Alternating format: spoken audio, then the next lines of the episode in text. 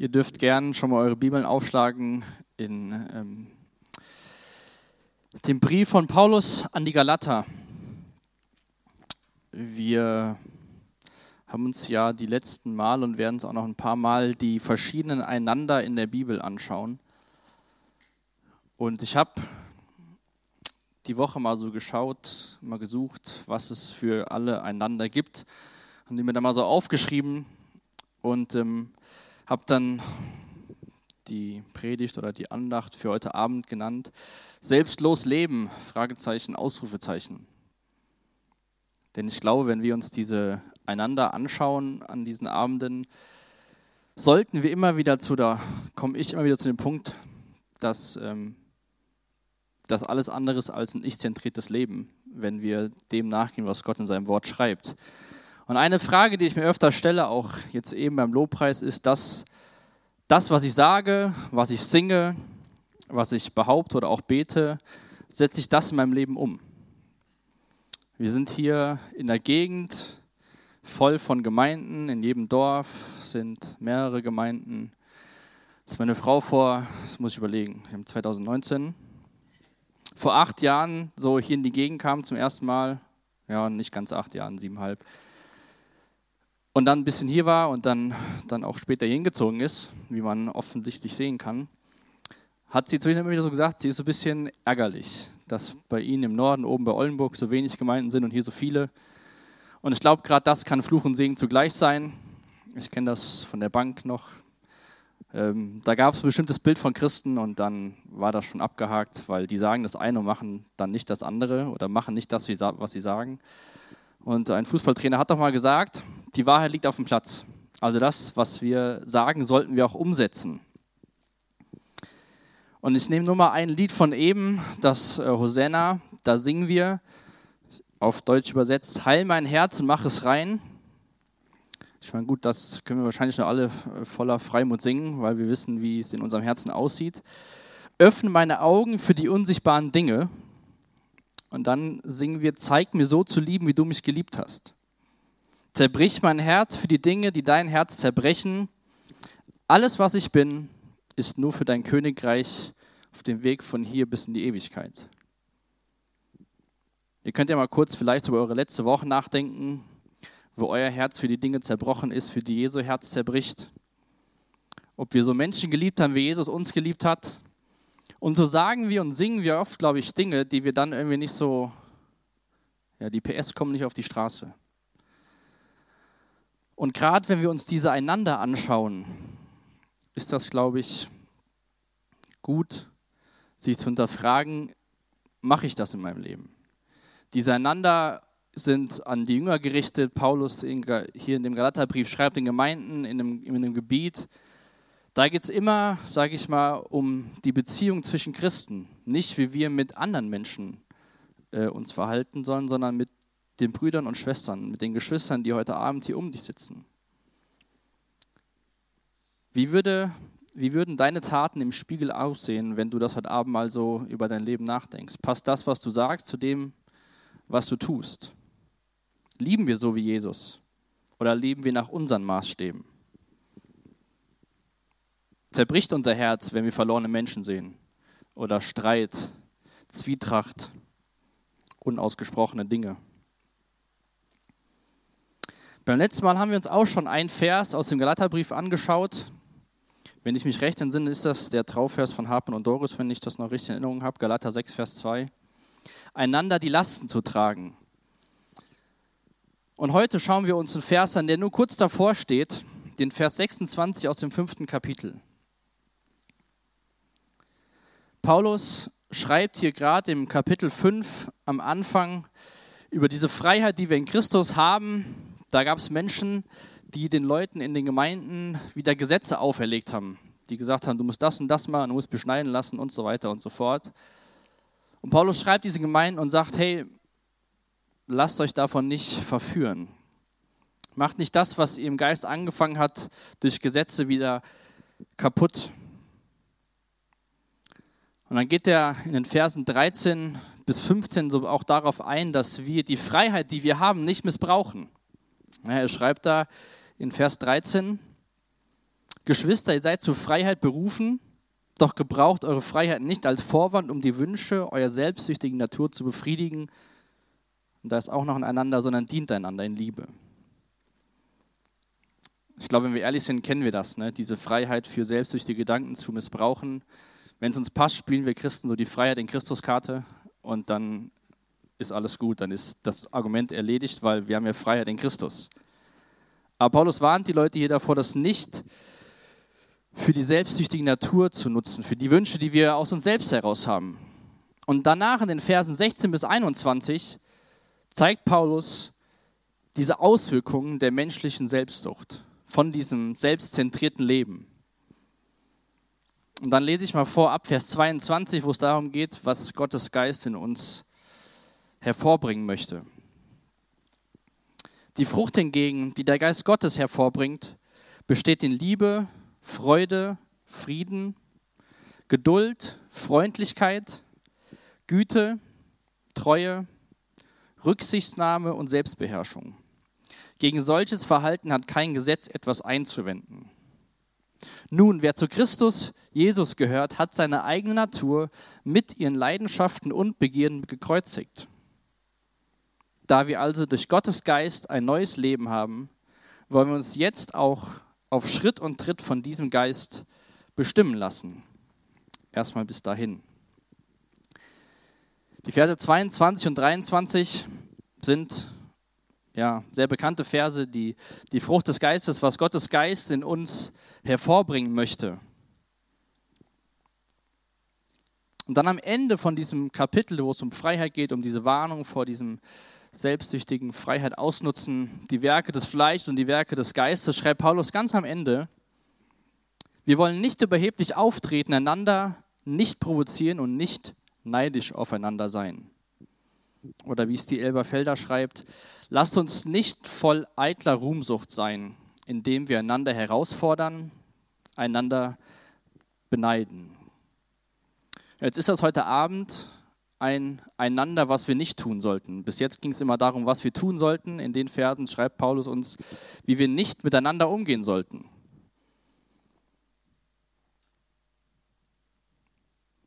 Wenn du mal so jetzt auch ein bisschen über dein persönliches Leben, wir können ja nur über unser eigenes persönliches Leben am besten beurteilen, nachdenkst und dann mal so überlegst, in Begegnung mit Brüdern, mit Schwestern, mit Leuten aus Gemeinden. Wir wollen nicht überheblich auftreten, einander nicht provozieren und nicht neidisch aufeinander sein. Vielleicht sagst du, gar kein Problem, ich bin weder neidisch noch fordere ich andere heraus. Vielleicht sagst du, ja, kommt auf die Tagesform drauf an. Oder du sagst, Mann, da habe ich ganz schön viel Platz nach oben.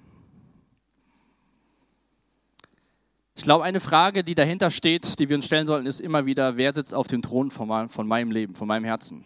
Bin ich das oder ist das Jesus? Und ein Kommentator hat diese Stelle folgendermaßen beschrieben. Das lese ich mal vor, ein Zitat. Eingebildet zu sein, sicher zu sein, dass wir immer Recht haben, auch wenn das bedeutet, dass andere Menschen immer Unrecht haben, ist eine beständige Versuchung für die Gläubigen. Es ist leicht anzunehmen, dass wir immer das Richtige sagen und tun werden, weil wir zu Christus gehören. Paulus warnt seine Leser, dass die Gläubigen zu sicher sein können, dass sie in dem, worüber sie nachdenken, recht haben. Also dieses nicht voller Ruhmsucht sein oder nicht überheblich auftreten, eingebildet zu sein, zu denken, ich bin der, der es kann, ich habe sowieso immer recht, wenn die anderen alle sich so verhalten würden, wie es in der Bibel steht, dann hätten wir keine Probleme. Ich glaube, das kann einem mir zumindest schnell passieren, dass ich von mir besser denke, als ich eigentlich bin. Spätestens im echten Leben zu Hause bei uns fällt mir das des Äuferen auf, dass es nicht so ist. Paulus warnt die Leute, das heißt, es gibt die Neigung dazu, sich so zu verhalten, überheblich aufzutreten. Und die Folge von überheblichem Auftreten ist, entweder man provoziert den anderen oder man ist neidisch aufeinander. Wenn wir andere provozieren, dann denken wir von uns, was ich eben schon gesagt habe, wir sind die, die es am besten können. Wir suchen unseren Ruhm, wir wollen Bestätigung. Überall erzählen wir, wie toll wir unsere Sachen machen, vielleicht wie wir Lobpreis leiten und wie wir den Sound, Sound machen. Immer sagen wir, wir können es eigentlich am besten. Die anderen, die können es zwar irgendwie, aber ich, ich kann es am besten. Das ist diese eine Art und Weise, wie wir überheblich auftreten. Ich glaube aber auch, dass wenn wir überheblich auftreten, oftmals wir sehr unsicher sind und dann das nutzen, um unsere Unsicherheit zu verstecken. Dann können wir vielleicht auch Neid auf andere haben. Dass wir denken, ach Mann, hätte ich doch mal das, könnte ich das mal so gut. Können vielleicht auch so weit gehen zu sagen, hey, guck mal, die macht das nur deswegen. Nur damit sie selbst Applaus bekommt, macht die Person das. Die setzt ihre Gabe nur ein, damit im Endeffekt sie selbst Applaus bekommt den eigenen Ruhm suchen, zu provozieren, ist genauso schlecht wie neidisch zu sein und das zum Ausdruck zu bringen.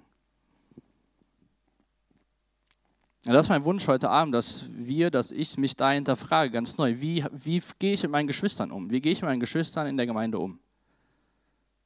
Provoziere ich? Bin ich neidisch? Oder gehe ich so mit den Menschen um, wie Jesus mit den Menschen umgegangen ist? Zeig mir so zu lieben, wie du mich geliebt hast. Zerbrich mein Herz für die Dinge, die dein Herz zerbrechen. Das sind diese Strophen aus dem Lied. Und ich glaube, wenn wir das singen, wenn wir das ernst meinen und auch beten, dann sollten wir es auch zulassen, dass Gott unser Herz zerbricht. Wenn wir dann an einem Punkt sind und dann merken, Gott will da was tun, dann sagen, und wir dann wieder einen Riegel vorschrieben, dann kann Gott und sein Geist nicht uns erneuern.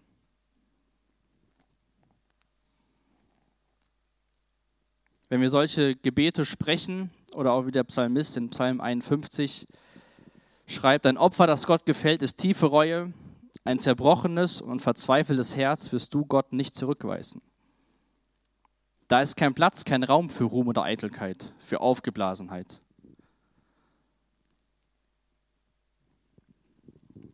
Wenn wir mit so einem Herzen zu Gott kommen und sagen, hier, wie Paulus so schön sagt, ich elender Mensch, dann wird uns Gott nicht zurückweisen. Wenn wir aber kommen und sagen, ich toller Mensch, ich bin so toll, ich bin so gut, tu mir doch mal was Gutes, Gott, dann treten wir überheblich auf. Dann gehen wir miteinander um, nicht so, wie es in der Schrift steht. Und ich glaube auch, dieses überhebliche Auftreten führt dazu, dass wir die Probleme außerhalb suchen. Bei den anderen natürlich. Ja, vielleicht in der Familie, beim Partner, bei den Kindern, die Eltern, auf der Arbeit die Kollegen, in der Gemeinde der Nachbar, der hinter mir sitzt oder vor mir sitzt. Wenn wir überheblich auftreten, dann schauen wir nicht dahin, wo wir eigentlich hinschauen müssen, sondern schauen nach außen, anstelle auf das eigene Herz zu schauen. Dann machen wir dann genau das, dann sagen, dann denken wir von uns besser, als wir eigentlich sind. Ihr dürft gerne mal Römer 12 aufschlagen würde ich gerne gleich einen Vers vorlesen. Denn wir müssen in dem Ganzen auf uns schauen und gucken, wo bei uns drin das Problem liegt. Augustinus hat wohl oft gebetet, Herr, rette mich von diesem bösen Menschen, der ich selbst bin. Paulus schreibt in Römer 12, Vers 3, ich rufe daher aufgrund der Vollmacht, die mir Gott in seiner Gnade gegeben hat, jeden einzelnen von euch zu nüchterner Selbsteinschätzung auf. Eine nüchterne Selbsteinschätzung. Wie denkst du persönlich von dir? Gerade in Bezug auf den Vers im Vergleich zu anderen Menschen, zu deinen Geschwistern hier in der Gemeinde. Müssen die anderen sich ändern oder hast du selbst in deinem Herzen Dinge, die du verändern solltest, damit du den anderen in Liebe und in Demut begegnen kannst? Hier bei uns stehen ja zwei Hochzeiten vor der Tür und so eine Sache, die man ja am Anfang der Ehe, in der Ehe, in der Ehevorbereitung immer wieder hört, ist, versuch nicht deinen Partner zu ändern, sondern ändere dich. Bete für deinen Partner, aber versuche ihn nicht zu ändern würde jeder sagen, das ist so. Vielleicht sollten wir uns das als Christen, als Calvary Chapel Herborn öfter sagen, dass wir nicht versuchen, den anderen zu ändern, sondern gucken, was, was bei uns los ist und da, da anzufangen. Ich glaube, für eine nüchterne Selbsteinschätzung brauchen wir das Kreuz. Denn ohne das Kreuz kommen wir dahin, dass wir denken, wir sind so toll und die anderen sind so schlecht.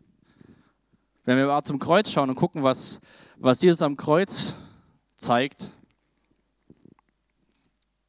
dann kommen wir, sollten wir zu einem Punkt kommen, wo wir sehen, ich bin nicht besser als mein Nebenmann.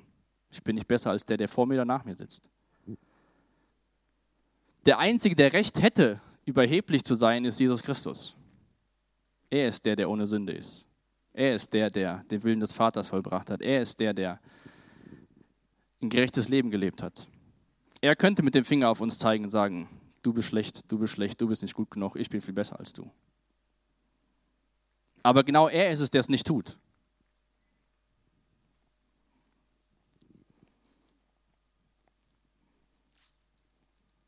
In Philippa 2, Vers 3 schreibt Paulus das, was er hier als Verneinung schreibt, wie wir es nicht tun sollten, schreibt er im positiven Sinne. Rechthaberei und Überheblichkeit dürfen keinen Platz bei euch haben. Vielmehr sollt ihr demütig genug sein, von euren Geschwistern höher zu denken als von euch selbst. Oder aus der Elberfelder.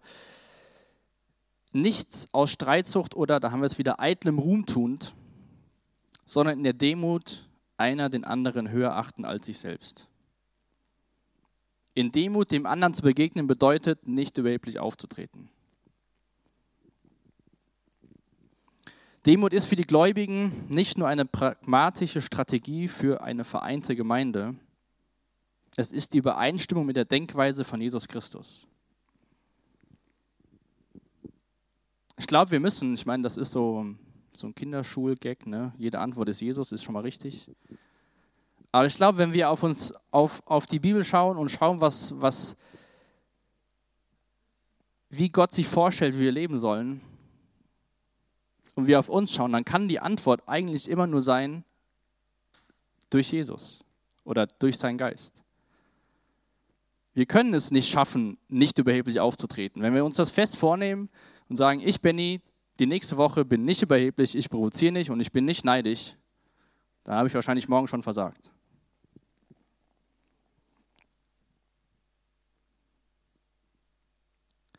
Demut ist eine Übereinstimmung mit der Denkweise von Jesus Christus. Und ich glaube, wenn wir das umsetzen, dass, es, dass wir die Demut so sehen, wenn wir dann den Wunsch haben, Jesus ähnlicher zu werden, kommt hoffentlich mehr Demut in unserem Leben und nicht, wir wollen unbedingt demütiger sein, weil ich das jetzt schaffen will. Weil das steht da, ich muss demütiger sein.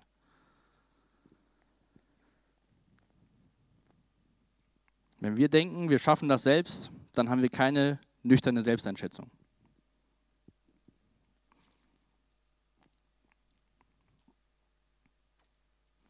Dieses Recht, was Jesus theoretisch hätte, mit dem Finger auf uns zu zeigen und zu sagen, ich bin toll und du nicht, wie geht er damit um? Wenn wir in der, in der Schrift schauen, was, was lesen wir immer wieder, wie Jesus mit seinen Rechten umgegangen ist? Das wäre eine Frage an die Runde.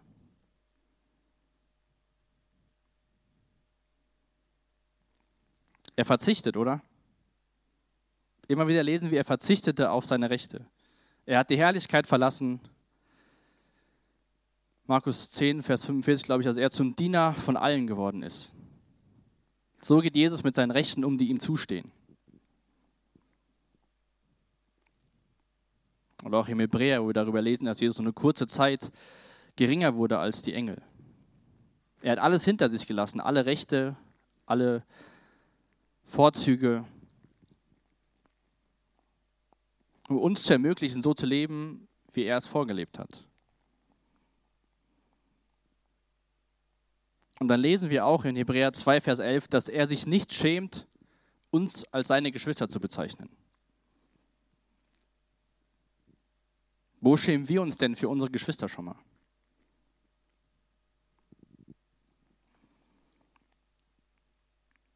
Familie, biologische Familie sucht man sich hin aus, man wird so hineingeboren. Ne? Da muss man irgendwie dann miteinander klarkommen. Wenn ihr euch so umschaut heute Abend, ich meine, Irgendwo haben wir bewusst die Entscheidung getroffen, hier zur Gemeinde zu gehen. Aber trotzdem sind wir hier, weil wir gemeinsam Jesus nachfolgen, nicht weil wir die besten Freunde sind oder weil wir alle die gleichen Interessen haben, oder? Und wenn wir es unserer biologischen Familie, unserer irdischen Familie kennen, dass man miteinander versuchen muss, klarzukommen, bedeutet das auch, dass das Gleiche wahrscheinlich in der geistigen Familie so ist. Da gibt es mal gute Sachen, mal schlechte Sachen, dem einen passt das besser, dem anderen passt das besser. Und es geht nicht darum, dass alle gleich denken und alle gleich fühlen und alle gleich begeistert sind von der gleichen Sache, sondern die Art und Weise, wie wir miteinander umgehen. Genau diese einander, die wir uns immer wieder anschauen.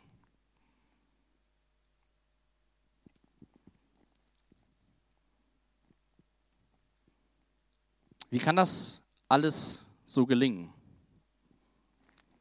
Ich denke, diese Frage beantwortet Paulus in den Versen 24 und 25. Ich lese uns die nochmal vor. Nun, wer zu Christus gehört, hat seine eigene Natur mit ihren Leidenschaften und Begierden gekreuzigt. Da wir also durch Gottes Geist ein neues Leben haben, wollen wir uns jetzt auch auf Schritt und Tritt von diesem Geist bestimmen lassen. Zuvor, in dem Vers 13, hat Paulus davor gewarnt, diese Freiheit nicht zu missbrauchen zugunsten unserer selbstsüchtigen Natur. Und dann neun Verse weiter schreibt er, dass wir unsere Natur mit den Leidenschaften und Begierden gekreuzigt haben. Und was bedeutet das denn, wenn etwas oder jemand gekreuzigt wird? Die Folge von der Kreuzung ist der Tod. Da ist keine, keine Hoffnung, dass man wieder runterkommt vom Kreuz. Das war auch damals eine der schlimmsten Strafen und Todesstrafen, die verhängt wurden. Aber stellt euch das mal bildlich vor, dass eure Leidenschaften und Begierden am Kreuz hängen, ans Kreuz genagelt sind. Natürlich herrscht in uns immer wieder dieser Kampf zwischen, was soll ich jetzt tun, was will ich tun und ich tue das, was ich nicht tun will und so weiter. Aber was am Kreuz ist, wird irgendwann sterben. Spätestens dann, wenn wir bei Jesus im Himmel sind.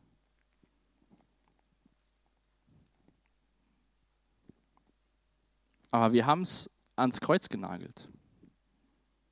Warum lassen wir uns dann immer wieder oder so häufig davon noch bestimmen?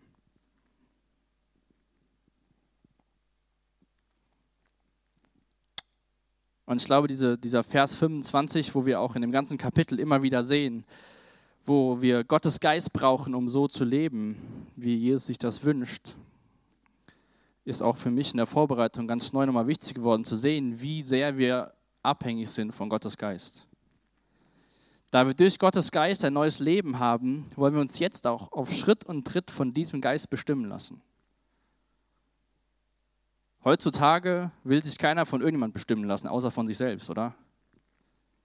Ja, man kann überall, wo man hingeht, sein Essen selbst zusammenstellen oder keine Ahnung, im Internet gucken, was mal lustig ist. Manchmal braucht man mehr Zeit, bei Netflix eine Serie auszusuchen, bevor man überhaupt was gesehen hat. Dann ist man schon müde und macht wieder aus. Zumindest geht es uns so manchmal. Wir selbst wollen unser Leben bestimmen. Keiner will sich bestimmen lassen. Freiheit, ne? Freiheit brauchen wir. Aber wenn wir das, was, was Paulus hier schreibt, uns wirklich wünschen, ich habe das mal genannt, eine gute Fremdbestimmung. Die beste Fremdbestimmung, die es gibt für unser Leben. Gottes Geist. Warren Wiersbe hat dazu gesagt, es ist nicht das Gesetz von außen, sondern die Liebe von innen, die den Unterschied macht. Wir brauchen eine andere Kraft in uns und diese Kraft kommt vom Heiligen Geist Gottes. Wie gesagt, in Johannes 13 und 15 steht, wir sollen einander lieben. Wir haben das in, in, hier eben in dem Kapitel gelesen. Wir sollen einander ermutigen, einander trösten, einander Sünde bekennen, einander vergeben, wir sollen den anderen nicht provozieren, nicht neidisch sein. Und gerade dieses einander lieben kommt so oft vor. Wie sollen wir das denn aus uns selbst heraus schaffen?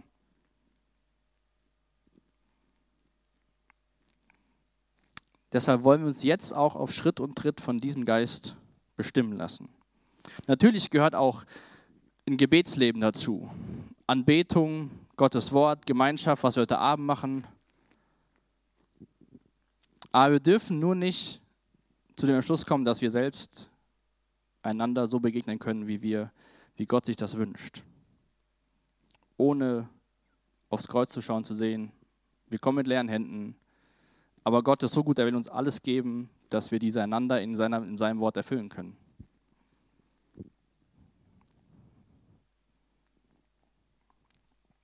Dieses auf der einen Seite gekreuzigt und dann dieses neue Leben durch den Geist.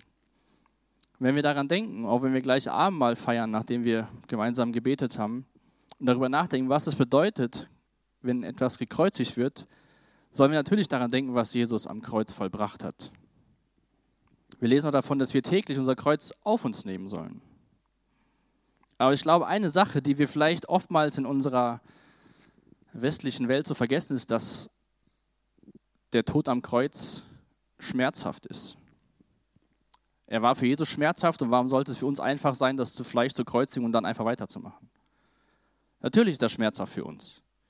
Natürlich fordert uns das heraus. Aber in Vers 25 kriegen wir die Antwort, dass Gottes Geist uns führen und leiten will.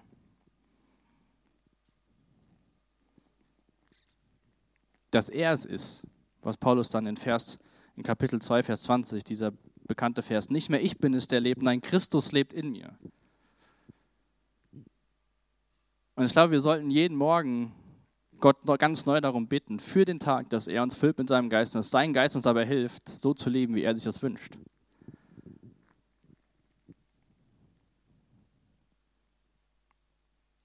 Wir wollen nicht überheblich auftreten, einander nicht provozieren und nicht neidisch aufeinander sein. Dann brauchen wir sich nicht darüber zu unterhalten, sonntags oder donnerstags oder wann man hier ist, was der andere so alles nicht so gut gemacht hat, sondern kann ich darüber austauschen, was Gott durch seinen Geist in unserem Herzen gesprochen hat. Es fällt uns so einfach, über solche Dinge zu reden, weil das so in uns drin ist. Deswegen müssen wir darum ringen und dafür beten, dass Gottes Geist uns führt und leitet. In unseren Gedanken, in unserem Wesen, in unserem Tun, in unserem Handeln, in unserer Sprache. Nicht mehr ich bin es, der lebt, nein, Christus lebt in mir. Und ich glaube, nur wenn wir das versuchen, durch seinen Geist umzusetzen, dass uns das bewusst ist, dann können wir den anderen in Demut begegnen. Dann brauchen wir nicht überheblich zu sein, zu denken, ich bin so toll oder neidisch auf andere zu sein. Dann freuen wir uns daran, wenn andere irgendwas gut machen. Weil das sind unsere Geschwister, wir sind gemeinsam, was wir gesungen haben.